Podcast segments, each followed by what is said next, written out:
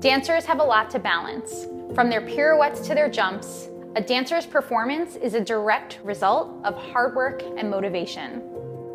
So, where does food fit into this? There's a lot of myths and a ton of antiquated ideals about what a dancer's diet should look like. And I'm here to dispel those.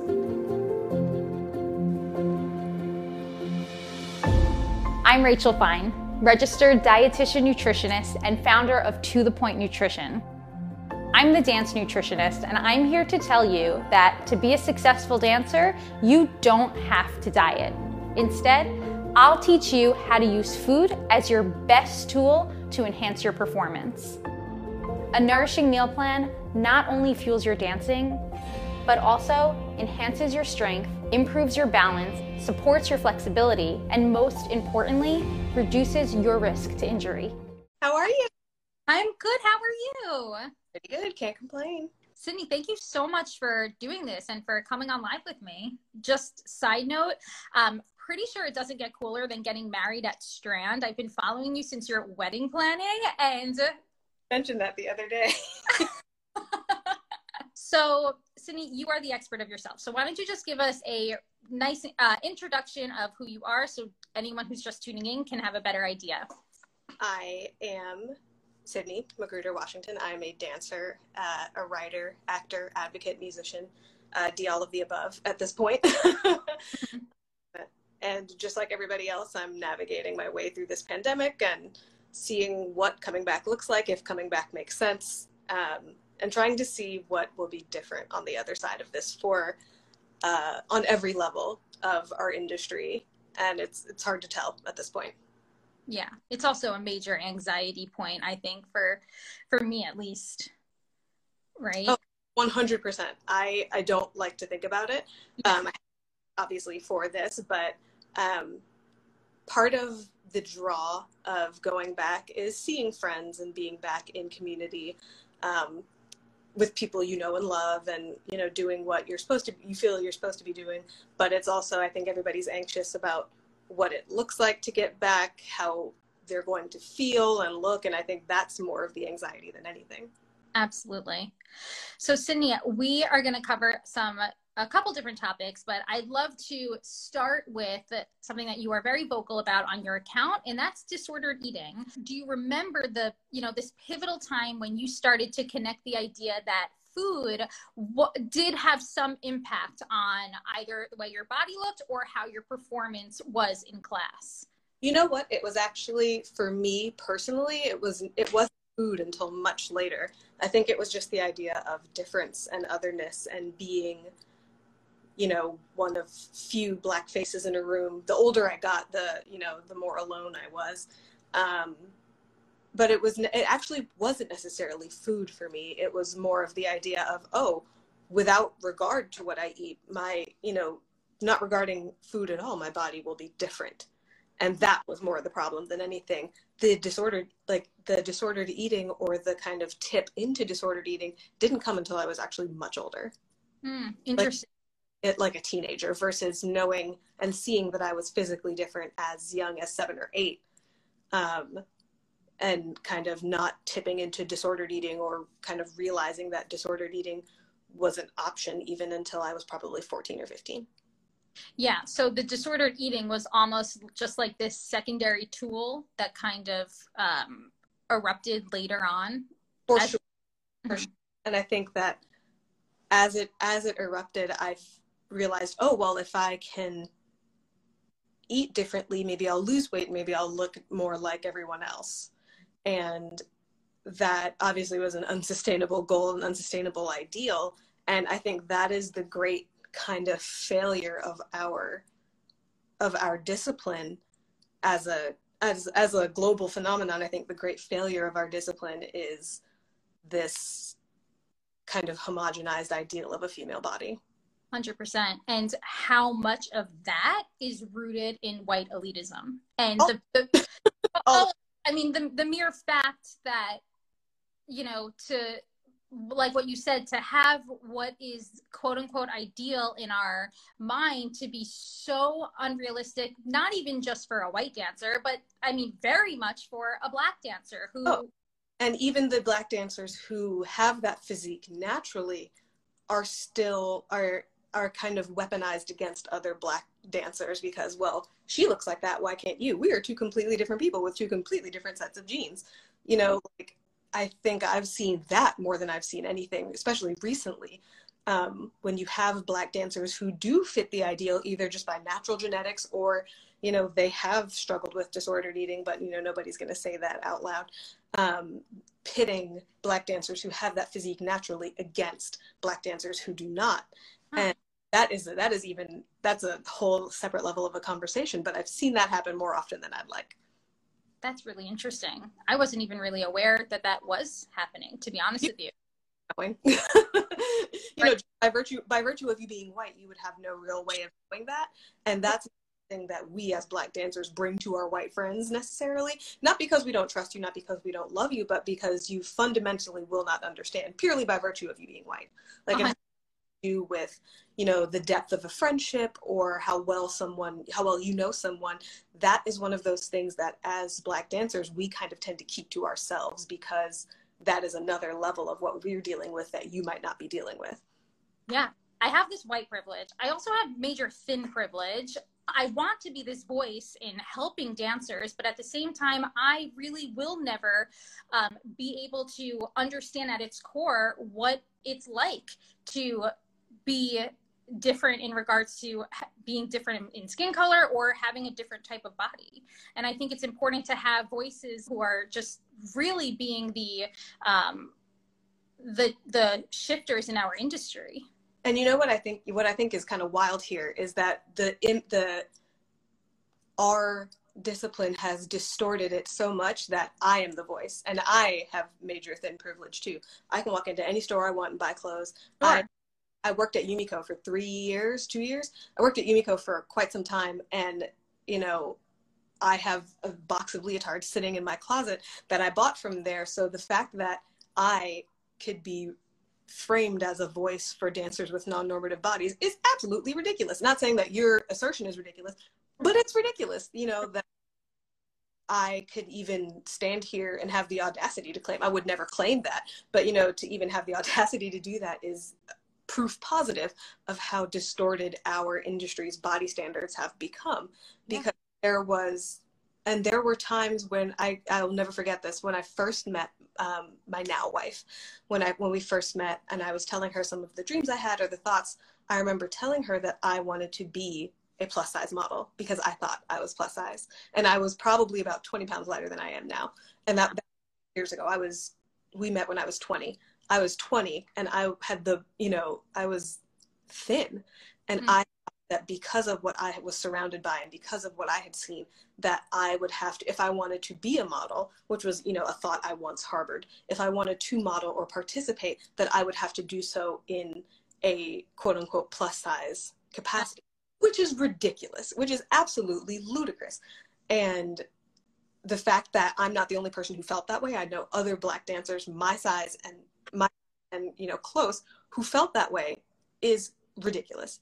And I mean, just a matter of how skewed, not just the, I mean, yeah, the dance industry, but let's like, let's look at diet culture. I've been doing a lot of, of my own anti-racism work just over the, this past year. And it is so fascinating for me to honestly learn and admit that so much of what I learned through my dietetics program, and I know a lot of other white dietitians feel this way as well, is also so rooted in colonialism and white supremacy that it's you know even I, I have been having to reshift a lot of my recommendations just as a dietitian for dancers in order to um, step away from this idea. I mean, even just as a just as a prime example, uh, the my plate, what the government has constructed as being my plate, where we kind of have like our proteins and our carbohydrates and our fats, like all separated into these sections. That in of itself does not represent various cultures and how they eat. So even that is so rooted in colonialism. And it's really, it's really been very eye-opening for me, honestly, as a white dietitian to start learning about this and learning that so much of what I learned, I feel like I am now honestly having to reteach myself a lot um, as I move forward in this career and that's the process for anybody and i think the you know the kind of secret that nobody wants to admit is so much of what we so many things that we've built as disciplines, um, ballet, dietetics, from you know any lots of what we've built as disciplines are built on white supremacy, and if we dismantle those, we lose the discipline as we know it. I think the courage has to live in what does the what does a reimagined discipline look like, and are we? The answer to the latter question is, of course, we aren't. Um, but is it possible? Yes. Are we ready for it? Absolutely not.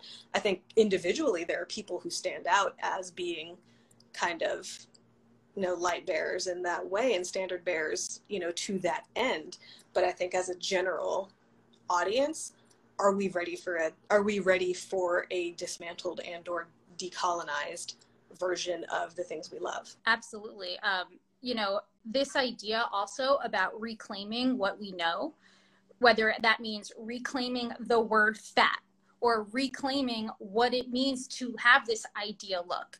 Um, and I think it's really interesting what you're saying is how you know there's a disconnect right now especially in the dance industry between what the audience is ready for versus what dancers are ready for and you know hopefully we can see progression like you said yeah there are some individual dancers who are beginning to change this conversation but is the industry really ready for it is is the audience ready for it? That's, I think, what's going to be even harder to have to change. I think moving forward, there we're going to have some serious clashes over that.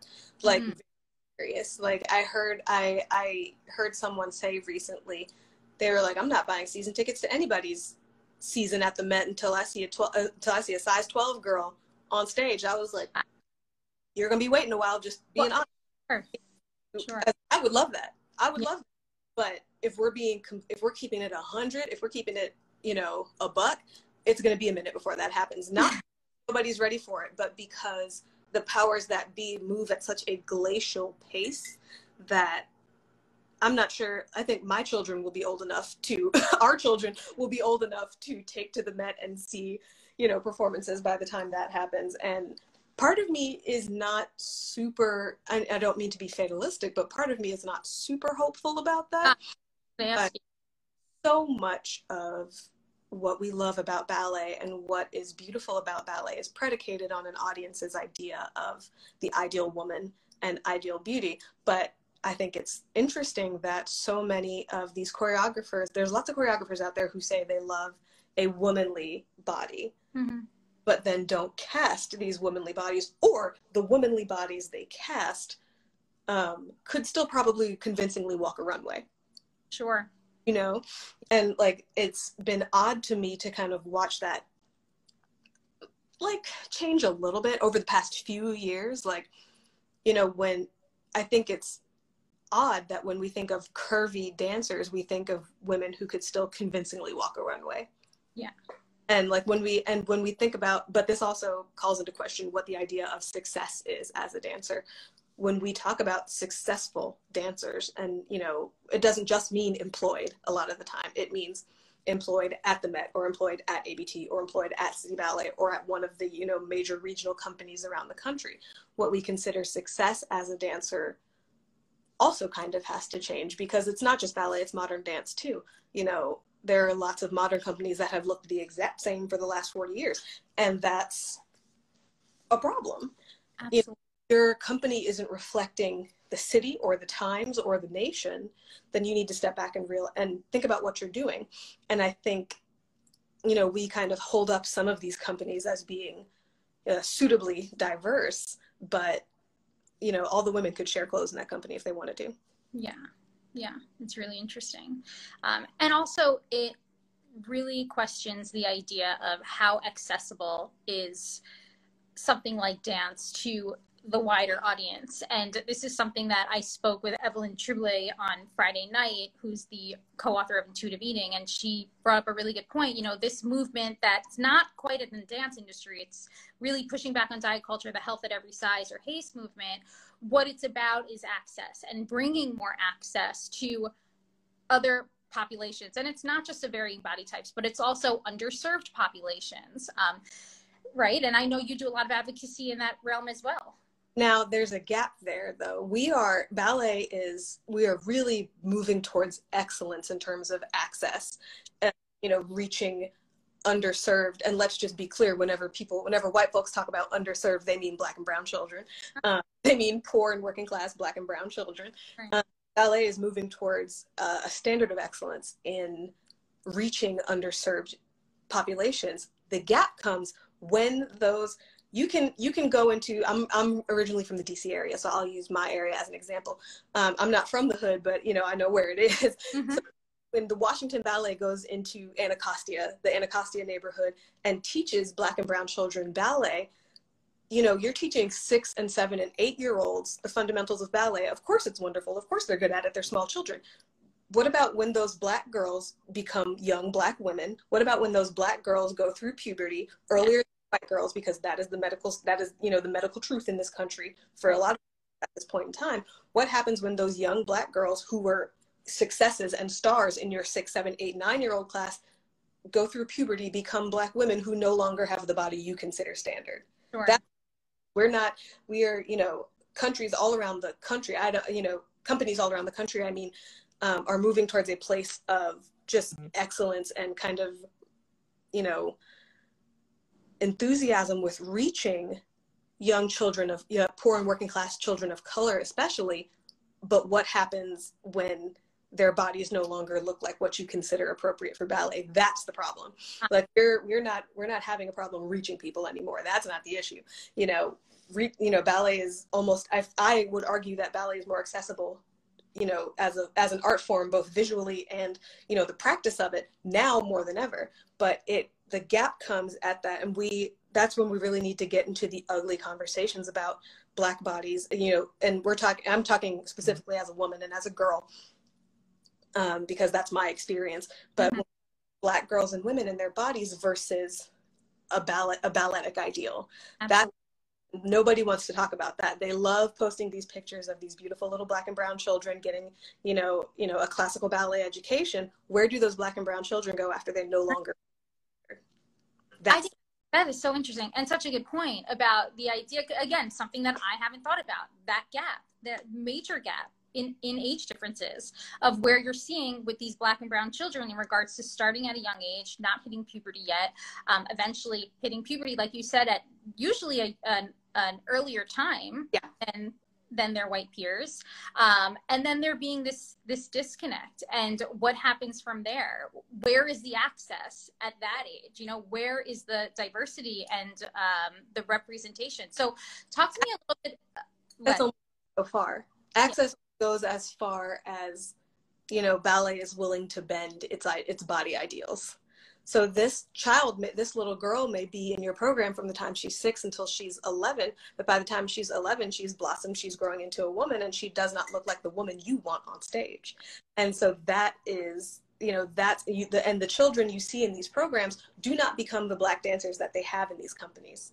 Very, or in very rare situations, extremely rare. And it's normally not at these major white companies. Dance Theater of Harlem has, you know, pioneered outreach and there and that's why children stay in their school they go they you know come into the company dance theater of harlem is is the is the paramount in that regard but when we're talking about other similarly prestigious companies you know they kind of fall out after a certain age. And i think that's what nobody is going to say. No one's going to say that oh we you know we have a certain body standard that everybody cannot fit. And these children that we spent the last few years building our advertising on and building our fundraising on do not fit. And that's the i think there will be no and it's cyclical. This is this is what this is what systemic racism does to our genre. You know young black girls often go through puberty. This is and this is this is you know this is science. I'm not just you know pulling this out of my like young black girls go through puberty at, earlier than white girls because in many situations, the quality of their food is not as good as that of their white peers, especially when you talk about um, poor and working class neighborhoods, single parent homes. There's a lot of factors that go into that, but because the quality of their food is not always as um, as as good or as uh, as closer to organic as that of their white peers, the hormones are likely to you know send earlier, and so and that is systemic racism that is generational poverty that is generational trauma and that all of that ends with this very sweet little nine year old girl wondering why she can't be accepted to the school when she's been taking ballet these last, you know, four or five years, is good at it, loves it, and now they're telling her she can't go. I've seen it happen. I've seen it happen. Absolutely. I'm prevented from, you know, telling the story because this is somebody's life, obviously it's somebody's personal business, but I've seen I have watched it happen with my own two eyes. And I have watched other black girls be admitted because they are this big and have stayed this big. And then have watched them be devastated when puberty finally does come and they no longer fit. I have seen people get, I've seen young dancers, we're talking 15, 16 years old, all of a sudden puberty hit. They were the darlings at YAGP two years ago. All of a sudden puberty finally hits when they're 15, 16, and now they don't dance anymore because they weren't getting parts or they weren't getting the same attention. I have watched it happen over and over again, and it infuriates me every single time. Um, but that's what that's what happens, and that's what nobody wants to say or talk about because it's painful and it's personal, and it feels like your body has betrayed you. Absolutely. And to watch that happen to somebody so young like 14 15 16 these are babies. Like i think in ballet we adultify these girls so young because they have so much responsibility and ballet requires so much discipline but they are small babies. Like they're 14 15 16 years old. Like are they mature? Sure. Are they meant are they mentally and emotionally like mature for their age? Sure but they're still children. 100% yeah. Uh, you know it's so interesting because even um, there is a certain level of privilege uh, and one of the reasons why one of the first questions i always ask just anyone who i'm interviewing is you know when did diet culture infiltrate you or infiltrate your life in any which way? And i think there's a certain level of privilege um, for a lot of white people out there where diet culture has not infiltrated until they're older until they're older. And exactly what you're saying is that's not the case with um, black and brown children. And i think in our communities it's also it's it's very different. There's been lots of studies on the differences in body image perception between black women and girls and white women and girls and what our body standards are in a black household or in a, versus what they are in a white household. Now, I came from a household in which, you know, my mom was very size conscious, you know, was kind of always dieting, unfortunately. And so I, from a young age, I grew up with a fat phobic attitude for sure. Um, not my favorite thing. Obviously, we you know we plan on doing differently with our children, but it was the you know that was the truth of my existence and you know i was a chubby kid and i got a lot of heat for it from like family members friends dance teachers um, and it's actually interesting when i was 12 i was diagnosed with adhd which later we found out was with asperger's syndrome with the autism spectrum disorder. But i was prescribed adderall and which i've you know had for my adhd for you know many years now. So whoever i saw that right after i hadn't seen for a while. My old dance teacher from my, from my studio the first thing she said to me keep in mind i'm 12 the first thing she said to me she was like you look incredible. What happened? Oh god and I couldn't answer her. I was 12 and i didn't I wasn't necessarily paying attention to all the weight that I'd lost, but all of a sudden I was cute again. Oh God, yeah. And so the, you know, I think the danger of diet culture when it comes to our children is teaching them that the size of their bodies is not only worth know like worth knowing or mentioning, but something that can change the way people treat you. Yeah. I hate that a lot. And yeah. so I think that is even outside of dance, I think the dangers of diet culture there when it comes to our children are more than obvious. 100%. And I also hear from a lot of parents really get very nervous about the idea of the word fat. I am I am flying by the seat of my yoga pants here, friend. I have yeah, especially if I have I, what makes me nervous. My wife and I keep joking that we hope we have a boy first, uh, because I can handle I can handle talking about a body with a boy. Yeah. If will grow up to be he will grow up to be a man if he inherits my genes he will probably be you know bulky and muscular that'll be fine he's a boy right, right. I am so nervous to have a daughter of my own, even though I've always wanted a little girl. I'm so nervous because I don't know how to not talk about weight and looks with her in a way that is not damaging. I'd rather just not mention. At this point, I was telling my wife the other day, I was like, I'd rather just not mention it. Mm-hmm. I'd rather not even have her looks be a thing. Yeah. Uh, but I'm also like there is I know that there will be a certain amount of privilege because she's probably going to be thin. She probably will be. You know, that's just the reality of genetics. That's how that works. Um, and it makes me nervous i don't want her i don't want her to think she's better than anybody because she's thin i don't want her to think she's better than anybody for any reason i don't want to give her a complex about her body and like there are books out there that i plan on reading the minute i find out i'm pregnant that like teach me how to do that but that is something that like that keeps me awake at night is thinking you know how do i how do i give my daughter confidence how do i give her how do i not give her a complex about her body how do i just teach it teach her how it works and how or how it's supposed to work you yeah. know so proud to be woman you know how do i do that versus kind yeah. of what was done with me via my parents teachers you know everybody yeah it's not easy. I will say i have you know my my son is four my daughter is still is six months. So the interesting thing is that my son came home from school it's about a couple weeks ago and starts he doesn't know what he's saying he's four years old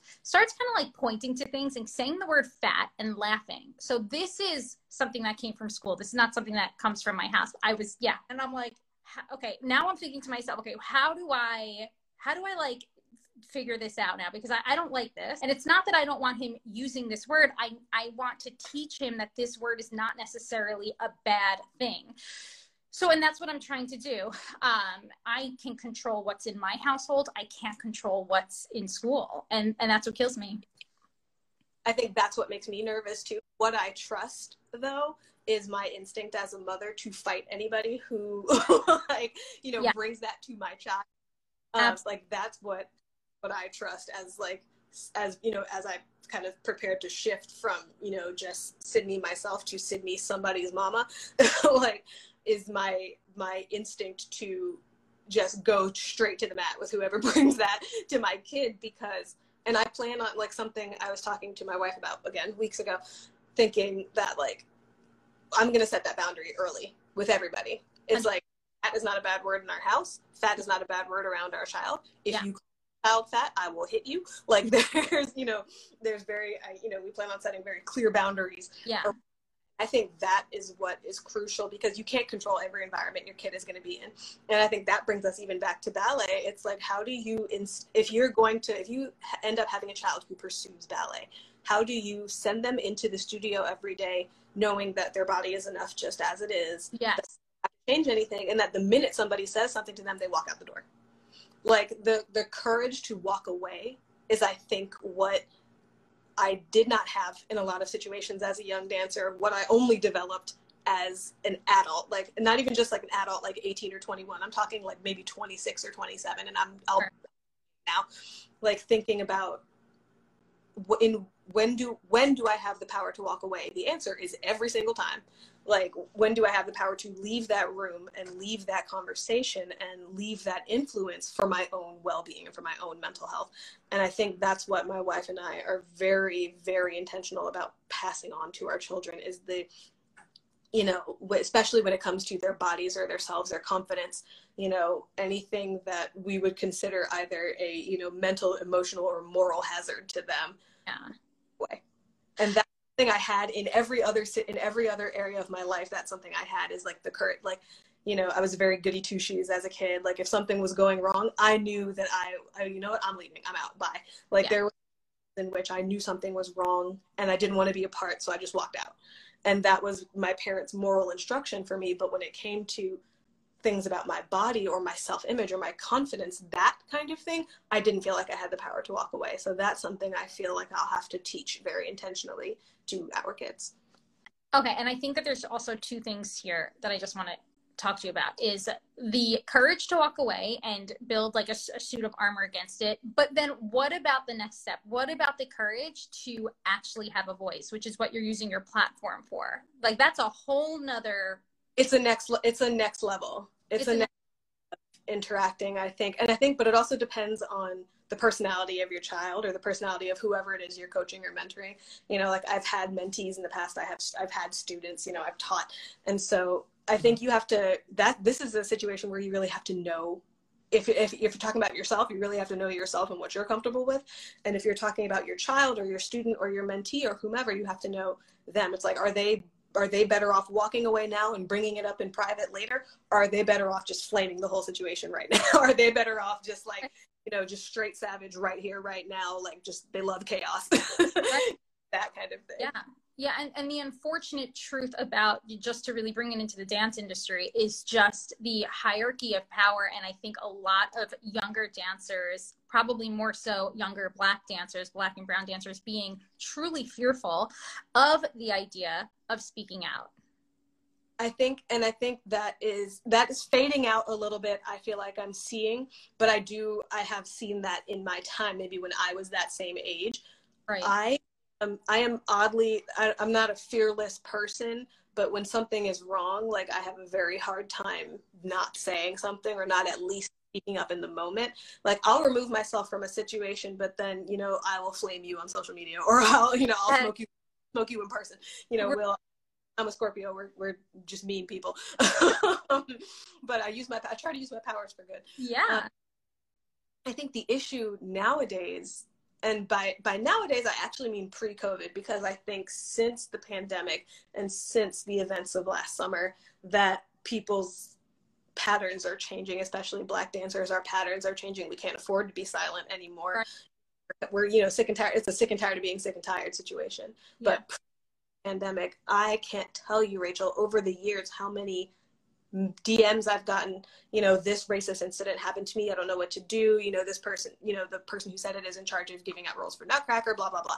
You know, I heard that story repeated time after time after time after time from these young black dancers who, you know, are otherwise dynamic young women who are scared to speak up to their almost always white, sometimes also male directors and teachers who have an influence over you know the roles they get in nutcracker or the roles they get at the end of semester and that we we know how that can make or break a career or a summer intensive prospect or you know anything.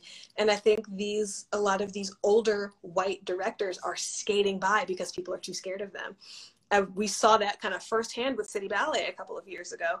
Mm-hmm. and you know people are too scared to tell these to tell these white men i'm not the one. But black woman does it, it's combative, it's sassy, angry. And I think that threw people that threw people for a loop with me because I'm not an angry person. You know, I I also my privilege here is that I'm thin and small and light skinned and mm-hmm. you know well educated. So my voice saying I'm not the one and that's not okay sounds different than a bigger girl or a darker skinned girl or you know a less well educated girl. That like so my voice saying this is not okay you are going to be held accountable sounds very different from the people who actually need to be able to say that.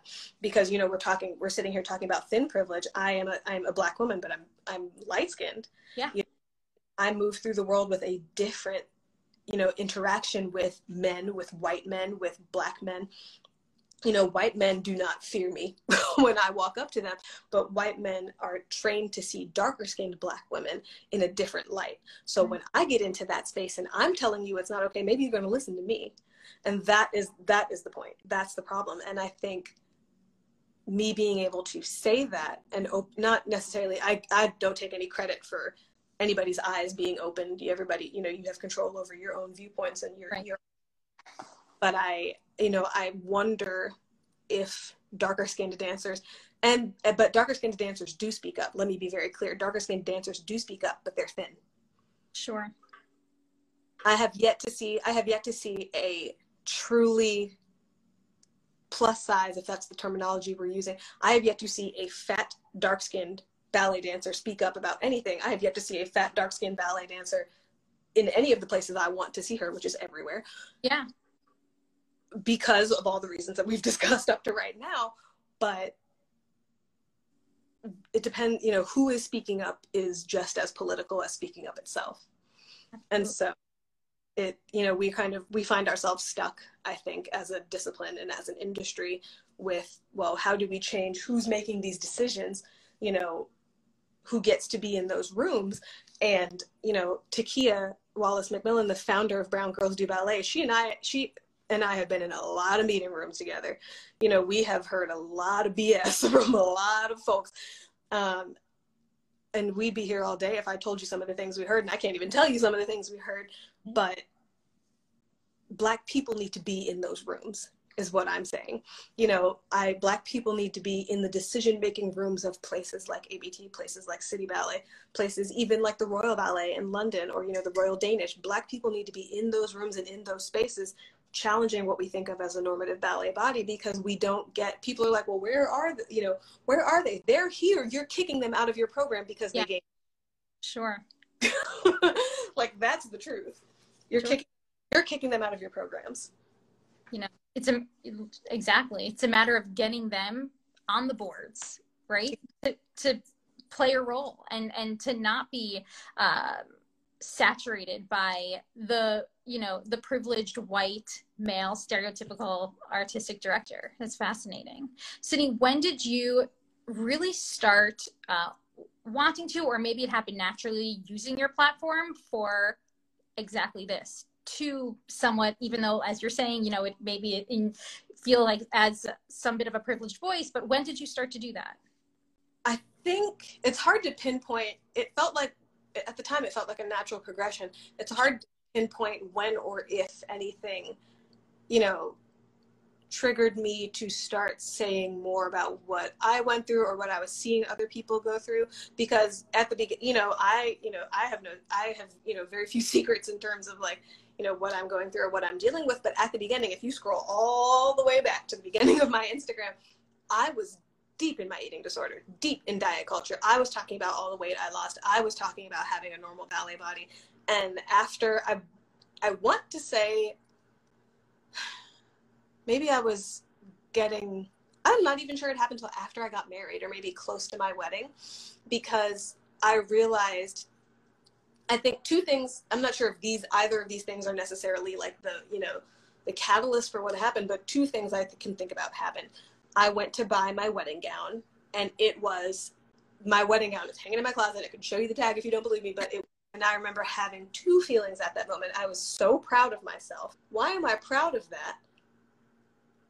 And what does that mean? Like I just to even get to that point and to actually sustain that was that even something that was possible it was not fun it was certainly not and then i remember i had a i had a coaching session with a dancer who i very much respect i won't name her out of respect for her privacy but a coaching session with a dancer whom i very much respect who is about not necessarily twice my age but older than me um, like probably you know 10 15 years between us and i was talking negatively about my body and how much I hated it and how much I wanted to change it. And she looked up at me with tears in her eyes. She was like, you know, just don't let don't let your periods lapse. Don't let that happen. And I was confused because we hadn't been talking about that and I was wondering and she was like, don't sacrifice your ability to have children. Ah. Mm-hmm. And yeah. that hit me like that hit me like a ton of bricks because she then told me she was like there's a reason my husband and I don't have kids. Oh wow. I suff- I you know sacrificed my body on you know this altar of yep. ballet ideal body and yeah. now children and that scared the absolute shit out of me. And I was like because all I've ever you know I've had other you know per- professional or academic ambitions in my life but at the core of my you know purpose on earth I have always always wanted to be a mother. Like right. since that that was my first desire as a child was to be a mom. And to hear her say that her passion for ballet and her and she one of the most incredible dancers I've ever seen. It's a it's wild that she never got signed with like a bigger, larger, major company, but one of the most incredible dancers I've ever seen.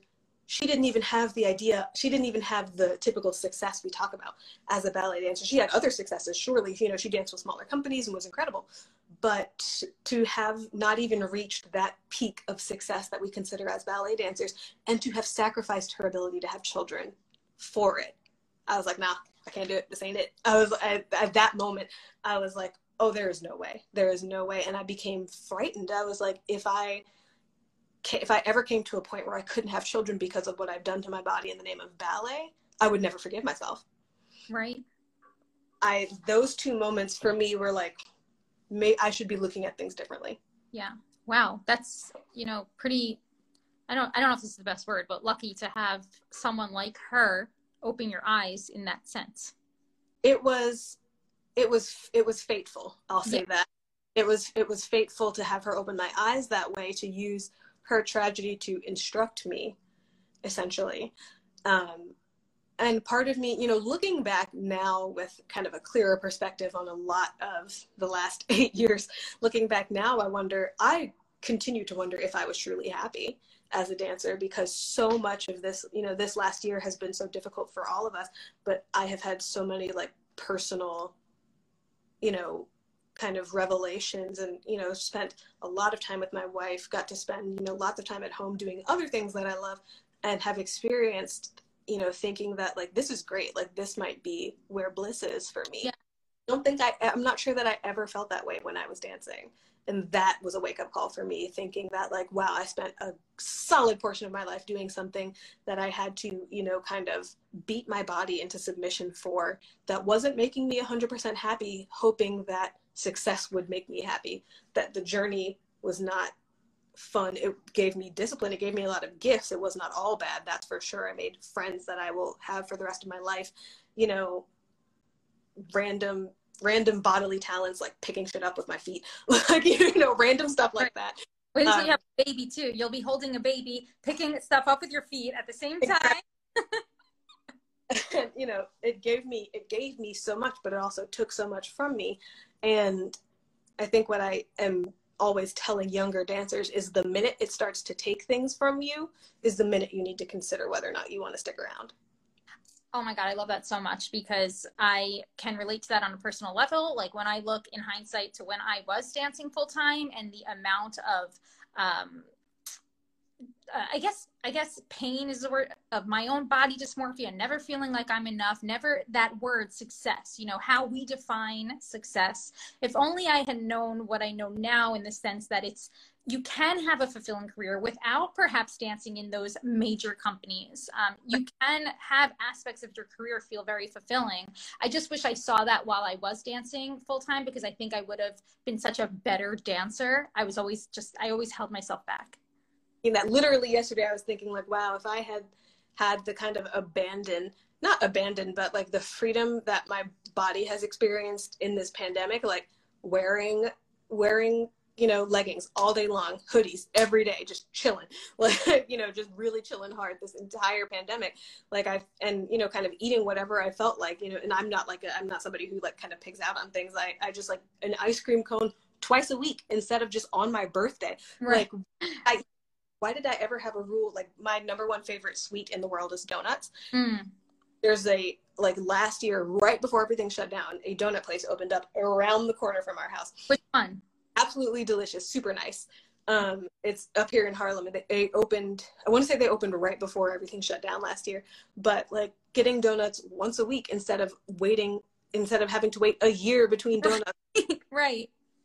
So dumb. Like, I, like mm-hmm previously had a, I previously had lots of rules around food. Yeah. And so I only ate a do- I had one donut every year on my birthday and that was it. It is my number one favorite food in the world. Why was I like restricting that? And that really brought it all into perspective. And you know, I kind of had to apologize to my wife for all the ways that you know my my career, my passion as a dancer has kind of derailed and you know upended our life and i I caution young dancers with that too. They're like, if you don't fix it before you get into a long relationship with someone, it's going to come back and bite you. And you know, in different ways because everybody's different and they have different relationship dynamics. But like, it will take over your life in the most insidious and unexpected of ways. And when it comes, you know, when it comes back to you, you won't know how to deal. Yeah. Also, the importance of this going into kids and not wanting. One thing uh, when I had my son, almost four and a half years ago was I was like, I need to I need to make sure whatever, because even by the way, again, dietetics being so drenched in white privilege and white elitism, um, you know, every dietetic student has is going through the program with their own journey of disordered eating. And I remember when I got pregnant, just this idea of like being thrown into intuitive eating, and because I physically couldn't follow these rules anymore that I had for myself, and yeah. Uh, for, I'm kind of looking forward to being pregnant for that reason. I was like, this will also allow me to accompany my body on a journey of creation of the one thing that I have always truly wanted, yeah. you know, and having that be, you know, having a healthy baby be my reward for losing those rules and losing, you know, that kind of battle with whatever disordered eating I, I've you know been dealing with my entire life, and to have a whole brand new outlook on my body and what it can do, like yeah. that look actually looking forward to. Makes me nervous for sure, but also looking forward to it. Yeah, you know, you realize how selfish it can feel when you're amidst all of these food rules and disordered eating, and then when you're going through something like pregnancy and realizing that it's not just about you anymore, and you are, you know, creating this life. Uh, these, uh, your whole perspective can change in regards to your relationship with food, but also most importantly, your relationship with your body. Right. Yeah. And I'm, it makes me nervous I'm not sure because my because my body like everybody else's has changed during the pandemic you know another larger change of growing a whole human being from scratch is going to be big. Yeah big for anybody but it will be big for me because of you know what i've been through personally. I'm looking forward to it but i also have to you know there's points in your life where you have to get really still and quiet with yourself and wonder and like kind of face whatever it is you've been dealing with for this for your sake, but also for the sake of your child. Yeah, sure. Sydney, I honestly can talk to you all day. I can talk to you all day. afternoon I have a question though. Um, you know, just for any young dancers who are listening, um, eh, this is a bit of a loaded question, but do you have maybe one or two pieces of advice for them if they are, um, whether they are feeling oppressed in any way or, you know, at this pivotal point where they don't know if they want to speak out or continue to dance any any piece of advice that you can give? Talk to a trusted older dancer. If you are black talk to a trusted older black dancer. If you are asian talk to an asian dancer latin you know all that. If you are if you are in that space talk to an older dancer who you trust or find an older dancer who you feel like you can trust and pour your heart out because it's not going to do you any good to be quiet about what you're dealing with. Parents aren't always going to understand. Parents are wonderful. Obviously, some parents have, you know, better, deeper, stronger relationships with their young people than others.